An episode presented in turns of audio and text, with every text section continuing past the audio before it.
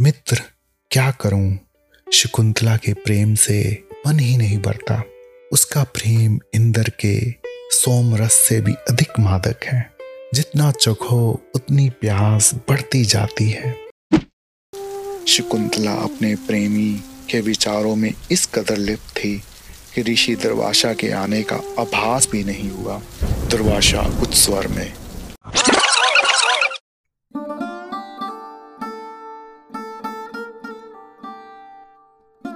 नमस्कार दोस्तों, आज मैं आपके सामने लेके आया हूँ प्रियम शिकुंतलम ऑडियो बुक का चौथा अंक। पंचम चरण, विरहा। दुष्यंत अपने शिवर में अपने बिस्तर पर लेटे थे। ऐसा प्रतीत होता था जैसे खुली आँख से कोई स्वप्न देख रहे हो। इतने में माधव्य वहाँ आ जाते हैं। राजा को विचारों में डूबा देख माधव्य मित्र, अब कब तक इस प्रेम रस में डूबे रहोगे? आगे का क्या सोचा है? राज कार्य की कोई चिंता है या नहीं? दुष्यंत। मित्र, क्या करूँ? शकुंतला के प्रेम से मन ही नहीं बढ़ता उसका प्रेम इंद्र के सोम रस से भी अधिक मादक है। जितना चखो उतनी प्यास बढ़ती जाती है। जैसे बरसों से सूखी धरती पर वर्षा की बूंदें पड़ती हैं तो धरती अपने होंठ खोल उस वर्षा की बूंदों को अपने में समा लेती है। वैसे ही मैं अपने हृदय में शकुंतला के प्रेम की बूंदों को समा लेना चाहता हूँ। माधव्य, परंतु राज्य तो लौटना ही होगा। राजमाता का यही आदेश है। आपको जल्द से जल्द राजमहल लौटने को कहा है।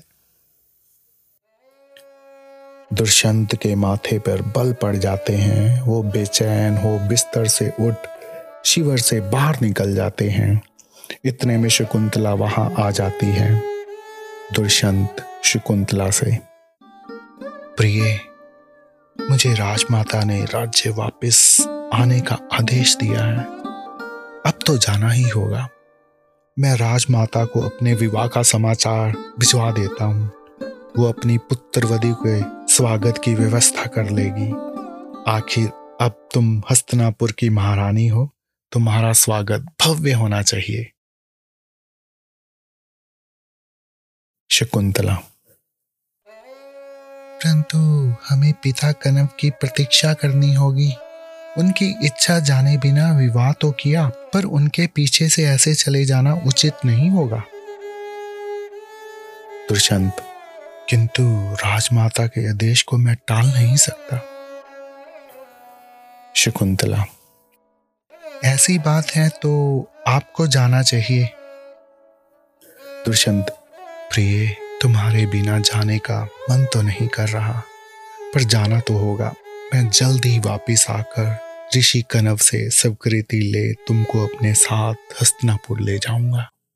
दुष्यंत अपने हाथ में से एक मुद्रिका निकालकर शकुंतला की उंगली में डाल देते हैं। दुष्यंत, जब मेरी याद आए तो इस मुद्रिका को अपने होठों से लगा लेना।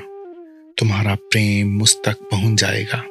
अब दोनों एक दूसरे को कसकर गले लगा लेते हैं। अब दुष्यंत अपने आप को संभालते हैं और रथ की तरफ़ बढ़ जाते हैं।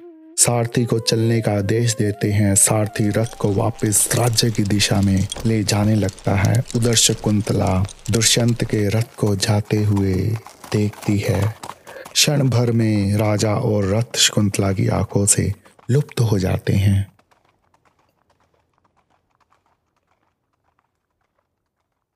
एक दिन शकुंतला नदी के तट पर बैठी एक पपीहे को देख रही थी। उसने देखा कि पपीहा नदी के किनारे बैठा। पीहू पीहू की रट लगा रहा था, क्योंकि कई दिन तक वर्षा नहीं हुई थी। इसीलिए पपीहे की रट में उसकी वर्षा के लिए तड़फ सुनाई दे रही थी। अब वो प्यासा पपीहा थक कर नदी के किनारे गिर गया।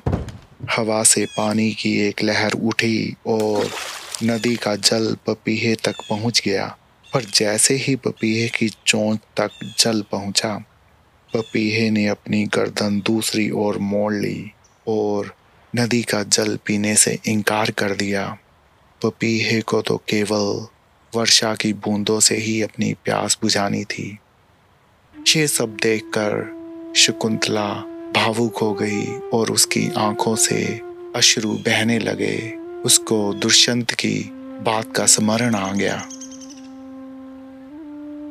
मन में सोचती है कि अगर अब दुष्यंत कुछ रोज नहीं आए तो उसकी हालत भी उसी पपीहे की भांति होने वाली है। तभी एकाएक ज़ोर ज़ोर से वर्षा होने लगी।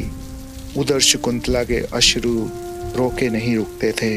उसके मन में विचार आया, कहीं दुष्यंत भी इस निर्मोही वर्षा के समान आने में कहीं देर ना कर दें।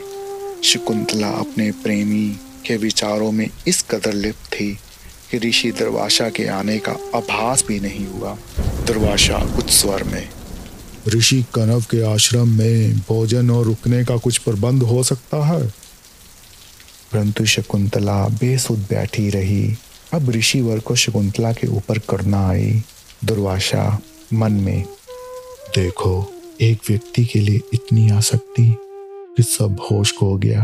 अगर यह प्रेम उस भ्रम से किया होता तो मन में इतना शौक न होता। इस संसार का हर प्रेम दुखों को न्योता है। दुर्वाशा शकुंतला से। जिस व्यक्ति के लिए तुम सब कुछ भूल गई हो वे व्यक्ति तुम्हें इसी क्षण भूल जाए यही तुम्हारे लिए उत्तम होगा। यह कहकर दुर्वाशा ऋषि वहाँ से निकल गए। अब यह सब पास से गुजर रही शकुंतला की सखी प्रियावंदा ने सुन लिया। वह भयभीत हो गई। प्रियावंदा मन में, ऋषियों के वचन तो कभी खाली नहीं जाते तो क्या अब दुष्यंत अब शकुंतला को भूल जाएँगे? नहीं नहीं, मैं अपनी सखी के साथ ऐसा नहीं होने दूँगी। प्रियावंदा अब दुर्वासा ऋषि के पीछे भागी। और ऋषिवर के पाँव पकड़ लिए प्रियवंदा क्षमा ऋषिवर, क्षमा।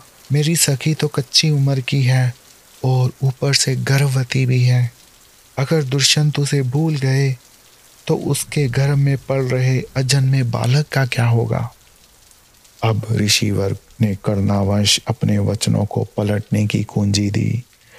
दुर्वासा अगर दुष्यंत को अपनी पुरानी मिलन की निशानी दिख जाए तो उसको सब याद आ जाएगा।